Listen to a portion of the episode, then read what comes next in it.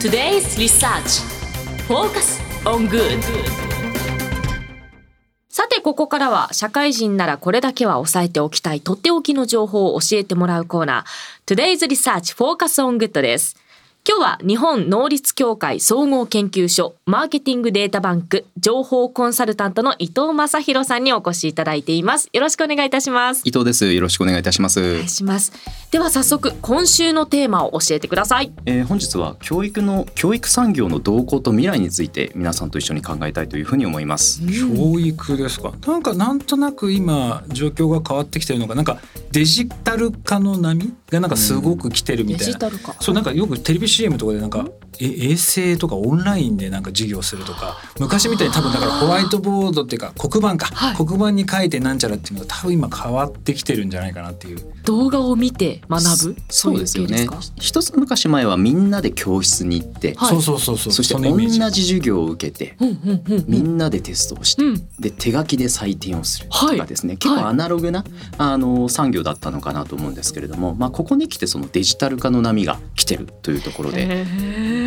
石井さんもそそっち私教室に行って、ね、みんなで黒板に向かってでした。えじゃあこう今デジタルでそういうまあオンラインで授業を受けるってなると、うん。うん、おそらく受講される方の人数とかまあ利用される人の人数もこうどんどん増えていくので市場としてはこう成長してきてるのかなっていうイメージがあるんですけど実際その辺の市場っていうのは今どうなってきてるんですか？そうですね。教育産業例えばその学習塾であったりですとか参考書であったりですとか、まあ、大人向けの研修全部含めると約3兆円あるって言われててでその中でその学生向けの学習塾だと大体1兆3,000億円ぐらいの横ばいがまあ続いてるなるほどなるほどえとなると意外にその企業研修とか別の部分の市場っていうのもまあまあ大きい感じなんですか？そうですね。企業の研修であったりその中にはあの習い事カルチャーセンターとかも入っているので、まあ、見かけは結構大きくは見えるんですけれどもただやはりその半分約半分を占めるのがその学生向けの学習塾っていう受験に向けたとかそういった、うん、石井さん通ってました中学受験だったんです私。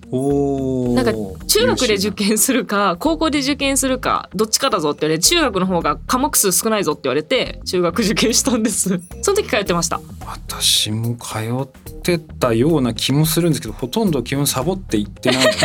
で 列車だけ払って終わるっていう。もったいな。そう完全親不幸な そんな生活をしてたんですけれども。今でも学生の数っていうのはどんどん生徒まあ子供の数っていうのは減ってるにもかかわらず市場としては伸びてるという状況なんですか？あの学生の数だけで比較すると、まあ、私があの1981年生まれなんですけれども、はい、1981年と、えー、去年2022年の学生の数、まあ、小学生中学生高校生の数を比較すると、はい、おおよそ半分近くに減ってるんですよね、えー、まあ、人数でいうと約960万人も減少している中でただ学学習塾自体の市場規模は横ばいが続いてるっていうところなので、まあ、なかなか検討してるのかなというふうに思いますね。なんでですか？ね気になりますよね。そうですね。単純に考えてその塾に通う人が増えたであったりですとかいろいろなその講義を、まあ、総合的に受講する人が増えたであったりですとか、まあ、あとは単価が増えた、まあ、そういうところだと思いますね。単価上がってるんですね。そうなんですよ。えむしろなんかデジタル化して下がってきてるのかなと思ったんですけど逆に上がってるんですねそうですねその単価がいつ下がるのかっていうのはもしかしたらこれからかもしれないんですけれども、実情としてはまあ上がってる年々上がってるっていう感じですね。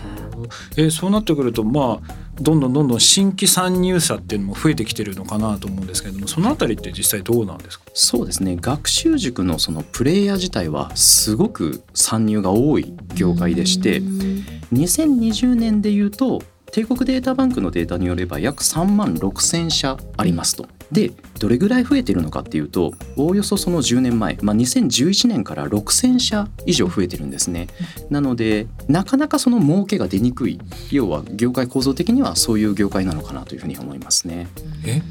たった、まあ、約10年ぐらいで6,000社増えてるってまあまあ増えてる気がするんですけど、うん、そうですね。あの学習塾って言ってもそのチェーン展開されているところを皆さん想像しがちなんですけれども個人経営でされているところ例えば、えー、家族で小学生向けの学習塾をやっていたりとかっていうのはあったりするんですよね。なので先生だけいれば簡単に開業できるので、まあ、それの分だけ参入障壁が低い業界でもあるのかなというふうには思いますね。なるほど。まあ、そんな今業界ですけれどもそのデデジタル化の波が来てるということで具体的にはどういうふうにそのカリキュラムも含めてなんですけれども変わってきてるんですか、そうですね、まあ、例えばその AI を駆使した教材を開発している企業がまあ参入してきたりとか、まあ、代表的な例で言うと「頭プラス」って聞いたことありますか、ね、聞いたことないです私は。なんか、まあ、C、CM とか、ね、そうですよね。まあ、例えばそのどういう内容かっていうと今までのその学習塾っていうのが例えば自分が学ぶカリキュラムっていうのは先生が決めたりとか、うん、まあ、自分が決めたりとかただそれも確一的なものであったりするんですけれども例えばそれが AI が自分専用のカリキュラムを作成してくれるですよね。自分の得意分野苦手分野っていうものを AI が判定してその生徒の実力に合わせたカリキュラムを作ったりなんとかギリギリその生徒が解けそうな問題を出してその解ける喜び問題を回答できる喜びを与えてそれをモチベーションアップにしたりっていうそれがもうデジタル。今そうなってるんですね。これも各社学習塾がそれぞれ開発をそういう AI を専門的に開発されてるんですかね。そうですね、まあ、そういうパターンもあれば先ほどその頭プラスさんっていうのがその AI 教材の専門の会社さんでそこが学習塾と提携をして一緒にやってると。人プラス AI で。やってるっていう形ですね。だからこうその子の、まあ、まあ、性格までいかないですけど学習のそのレベルとかに合わせて、えーまあ、目標とする、まあ、高校か大学かちょっと分からないですけどそれに合わせてやるとしたら、まあ、こういう勉強の仕方がいいんじゃないかって言ってそれを提案してくれるという。そうですねまあ、あとはその学習塾以外にも学習塾に通わなくてもこれも CM でやってるんですけれどもあのリクルートが提供しているスタディサプリ。って CM で結構やってますよね。はい、でそれのスタディサプリさんは月額2000円ぐらいでもう完全なオンラインで。まあ、動画を見ながら自分で学習ができたりっていう、塾に頼らない勉強も、まあ、今ではできちゃうっていうところなんですよね。いやでもね私あのもうねおじさんなのかもしれない。あのね動画で学習ってイメージが全くわからないんですよね。大丈夫あ大丈夫でした？いやあ私は確実に寝ますね。寝ます？そう。動画は寝ちゃいますってそれがねすごいちょっと気になりますよね。そう思います。そう。あでもだ大丈夫ですか、うん、その動画は。やっぱりその自分で好きな時に受けられるっていうメリットもありデメリットでもあるので。絶対あれこれ何て言うんでしたっけ？タイムパフォーマンスタイパだ。タイパ。タイパ。タイパ。タイパ。とタイパ。あそうか。1.5倍速でも見見れるんですもんね自分のもう聞きたい時にまあ聞くとかっていうことなんでしょうね。なるほどね。いやでも最近の子はすごいな。こうやって動画でなんかやっぱり俺なんか先生がこうね監視してて黒板にこう見ながら「お前聞いてんのか!」っていう方の方が入ってくるんですけどでも最近は違うんでしょうね。そうですね、まあ、モチベーションの維持っていうのがまあここでは問題になるとは思うんですけれども、はい、まあ、そこもその AI がまあ褒めてくれるというかギリギリ解けそうなものを解けてあなたのその何て言うんでしょう実績を見える化してくれるっていうところでそれでやる気が出てくるっていう、まあ、そういういい面もあるのかなとは思います、ね、見える化できちゃうのかってことは私が受講してないとかテスト受けてないっていうのが全部可視化されるわけですね。すぐバレますね。うん、辛いな辛いな。まあ今そんなまあデジタルもどんどん進んできてると思うんですけども、はい、国とか、えー、政権としては今どういう対応を今取ろうとしてるんですか、うん、はい国も一生懸命そのデジタル化についてはすごく動いていてお二人あのギガスクールとかって聞いたことありますかね？わ私ないです。あの詳しくは名前はあの聞いたことあるんですけれども、うん、あのギガって特にあのスマホのデータ容量のことじゃなくて。あ違うんですね、はい、あのギガスクール構想のギガ何かっていうとグローバルイノベーションゲートウェイフォーオールまあ、その略でギガっていうんですけれども、まあ、直訳すると全ての生徒たちのための、まあ、グローバルで革新的な、まあ、ゲートウェイ入り口っていう意味に、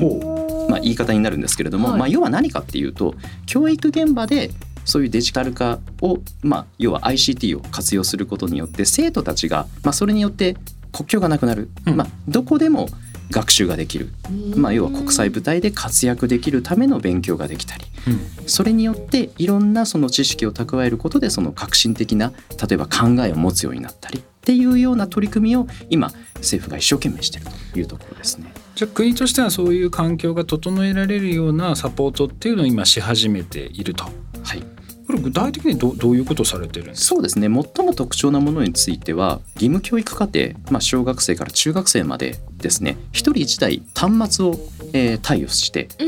それでデジタル上であの例えば遠隔の授業とか受けられたり、うん、動画で分かりやすくその授業を受けられたりというようなそういう授業がもうすでに行われているもう iPad みたいなああいう端末をまあ付与してると。はい。